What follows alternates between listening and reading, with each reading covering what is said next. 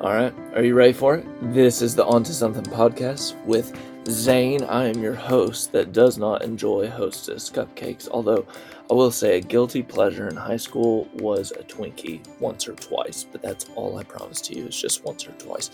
Hey, we're on the final episode of part one of the Restless series, and before we dive into uh, the final part, which by the way, there's three parts of this series, so if you're like, you haven't covered anything yet, we're gonna get there.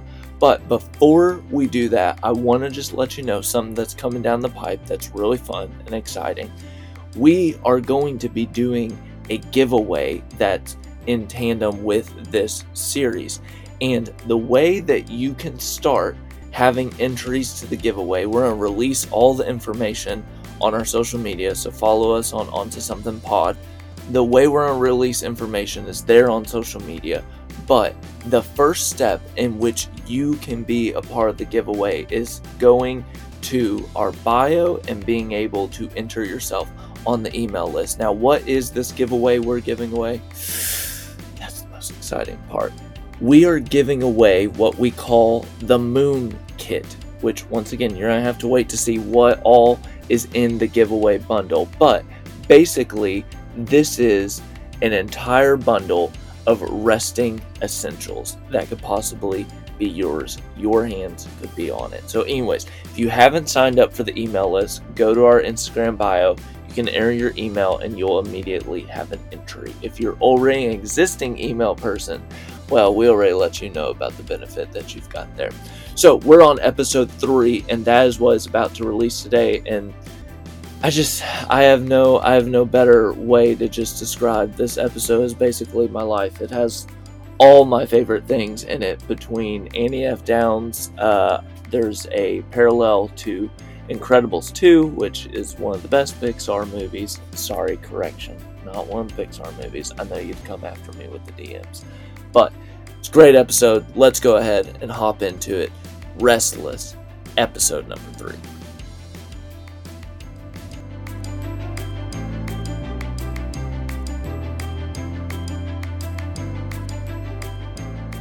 Has one of your wrestlings in life ever been about rest itself? Yep, that's right. I'm bringing you on the floor. I'm calling you out here. I'm speaking to all of you who have the hard inner critics. I'm speaking to those of you who have become professional boxers at beating yourself up. I'm speaking to the warriors out there who are hard on themselves. I'm definitely a part of this fight club, but I'm going to break the first rule of Fight Club, which is I'm going to talk about this club, or better yet, this common inner wrestling. If you're anything like me, I would guess that you wrestle at times with the idea of rest because it brings on guilt or complacency why would I take time to rest? It almost feels selfish or a waste of time when I could be out there doing, changing, or helping someone or something. I guess in this way, I have standards for myself that rest shouldn't be a requirement.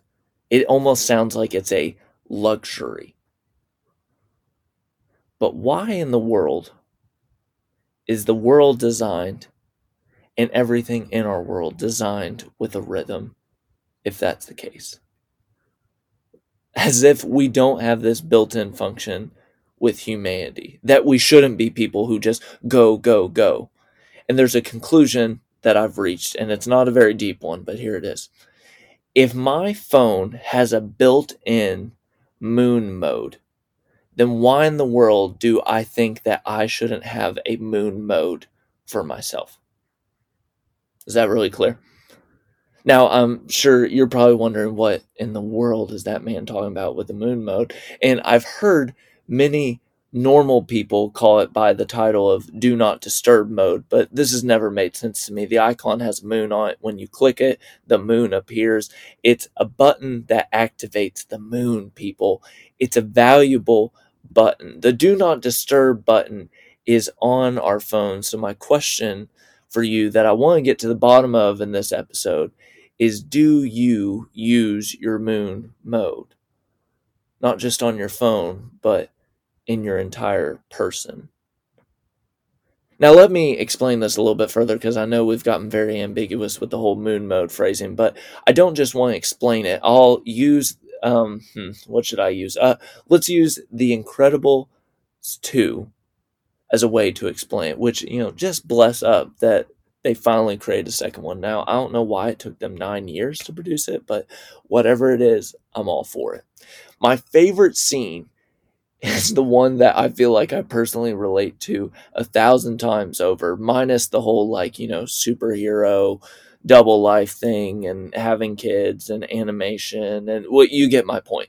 But it's when the family's father, Mr. Incredible, reaches the end of his rope in the second movie. Their entire family is made of superheroes, but only the mom is the active one at the time who's going out and being super which leaves Mr. Incredible to be the keeper of the household. And on top of him being ill equipped for the task, he discovers that his youngest, which his name is, very good, Jack Jack, has mystical superpowers in which he can turn into objects, he can float through walls, he can go into different dimensions, you know, the usual kindergarten stuff.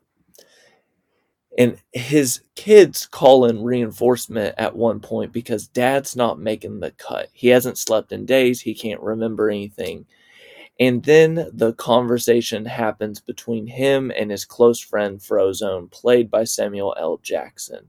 My favorite line of all time I just need some me time. I laugh at his saying because I find myself regularly saying it throughout my weeks. Have you not found yourself also in a place or a state where when life kicks the wind out of you, you're like, I just I just need some me time. It's been a long day, long week, long year. When's the last time you've thought about having some me time? Here's the thing about rest there is proactive rest and reactive rest. Reactive rest is the type of rest that's forced after you're in a state of, I need some me time. Reactive waits until you're exhausted. Proactive rest doesn't wait but anticipates.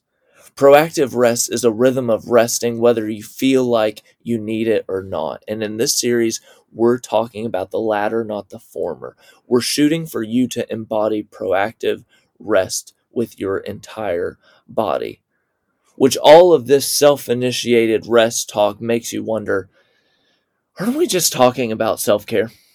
Which is a great question. I'm glad you brought it up. Go you. Way to ask that. When people talk about self care, I usually see one of two postures that happens with it. One is the person who disregards it because they find it to be anonymous with selfishness. They see it as a cover up for making it justifiable to do things for themselves. Those who hold this perspective, and my friends, I've also found them to be the most tired people on the planet and also kind of tiring. And then there are those who embrace it as the end all be all to life. They love them some self care to the point where self care is the end goal of life. Life is all about interacting and playing your cards in such a way that you can get the most self care time possible. This is where we obviously shouldn't be satisfied with either of these outlooks because neither is the true type of rest that we're talking about for yourself, or at least what we believe is what is most restful. There's a truth behind the sigh every time we think, oh, I just need some me time. And there's a reason why self care has become such a valuable word in which people are wanting to know how to do it. And you know what the reason is? Because if you care about life, you have to care about caring. Let's introduce Jesus into this conversation by recapping a conversation he had once in the book of Matthew. And this is in chapter 22 for those of you who really like to nerd out. But you'll recognize it. At one point, while Jesus was discussing the ways of life, he basically went off by saying that there is a command that's greater than all the rest of the commands out there. Now, let's just pause for a second. Jesus said that there is something of greater importance out of all the things he says. And the two greatest things you can do that Jesus says is love God with all that you have and to love whoever is next to you with much as energy as you love yourself. This is the great umbrella describing the purpose of life, but there's an implied handle to this umbrella that you must hold on to with this statement.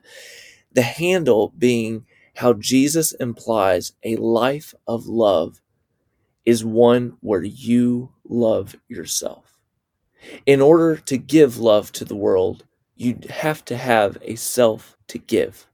We know how to love people well if we know how to love ourselves well. And how do we know how to love ourselves well? We love ourselves in the same way that God has poured out his love on you. With every breath and with every care for you. A loved heart pours out love into other people's hearts. And here's the thing with self care self care is a must as long as the end goal, the mission of self care, is not the first word in the phrase self. Self care is the starting place, but God and others are the finish line for self care. We care about caring for ourselves in order to care for the things of God and the creation of God that God cares about. Why? A rested you gives rest to a restless world around you. Maybe take another shot at John Eldredge, the what I like to call the human whisperer, has a beautiful way of actually getting at this in his last book that he wrote to get your life back. And it kind of embodies what is trying to be said in some of the things that I've already said. He says it like this How you treat your heart is most likely how you will treat other people's hearts as well. End quote. Treat your heart poorly, and you will most likely love others poorly. Seek rest for your soul, and you will give other people's souls rest you know, I accidentally ran into this truism a couple years ago while I was at coffee with a friend. They were facing a really tough situation in which they were just verbally processing all over me. And I sat and I listened and I was slowly conquered. To quote Julius Caesar, that's actually not the quote, but you get what I'm saying. At one point, I remember I bursted out at him. I was like, you know, you're going to have to make up your mind. This phase of life that you're in, by the time you make the decision, this phase will already have ended. And I remember them just sitting there as I just lashed out at them, blinking at me like the world's cutest dog that's just wanting a chicken strip but uh, doesn't understand why you won't give it to them. After I did some damage control, I remember driving back home asking, Where in the world did that come from? a deep, scary place in Zane's soul. That's where it came from. I remember walking through the door of our house and it hitting me. Their thoughts were bringing up my thoughts about decisions that I've been exhaustively laboring over with what to do. Actually, one decision in particular, I was feeling rushed. I felt like no one cared, and I was speaking harshly to myself for days on end before I could make this decision. I spoke harshly to my heart, and my heart spoke harshly to someone else. That's when it washed over me. How I treat my heart is how I will treat other people's hearts. I remember calling them up that night and actually giving the best piece of wisdom I probably gave that entire year. Forget everything I ever said. And that's the night where I made the pact with myself. It's been a direction turner for my entire life because the conclusion sank from my head to my heart in that moment. The best gift, you gotta hear this, the best gift I can give the world is the gift of a healthy Zane to the world.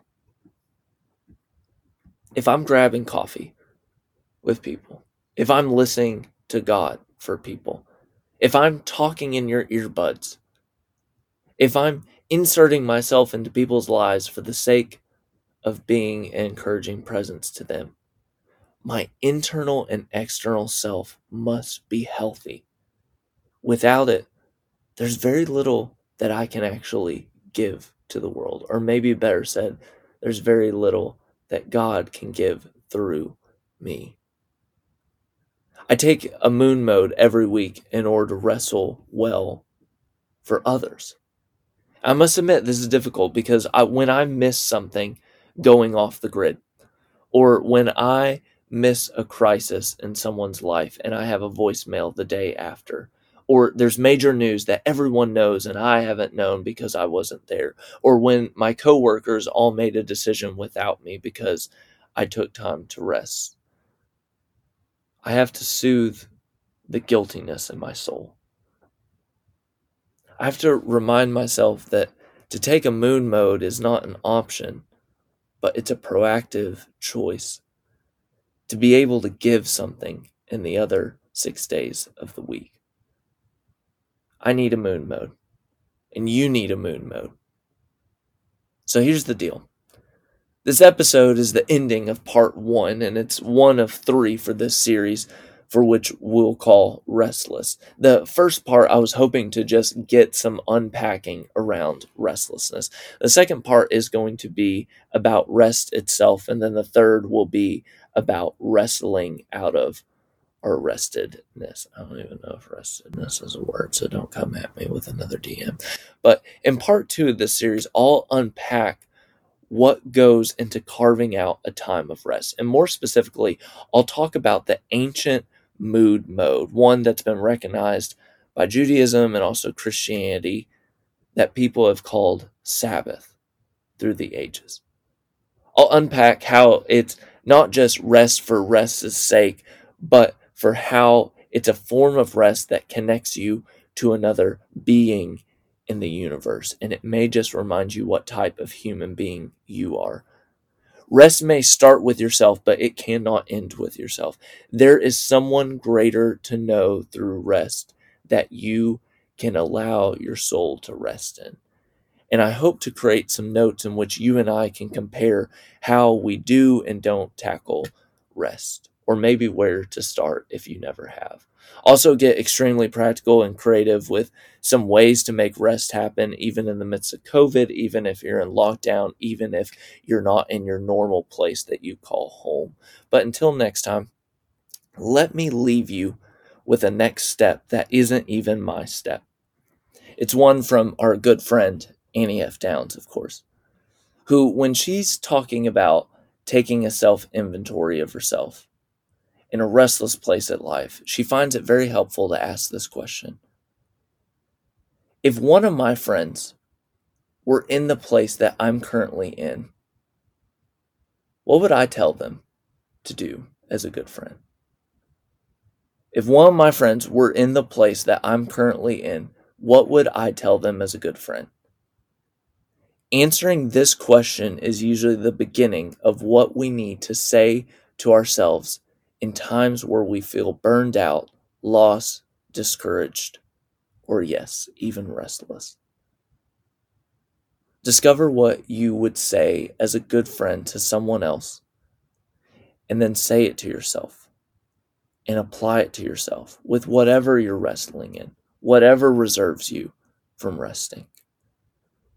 This is the beginning of not a love of self, but self love. And if you listen, I hope you hear your heart say what the heart of God is saying to all of us during this time in 2020.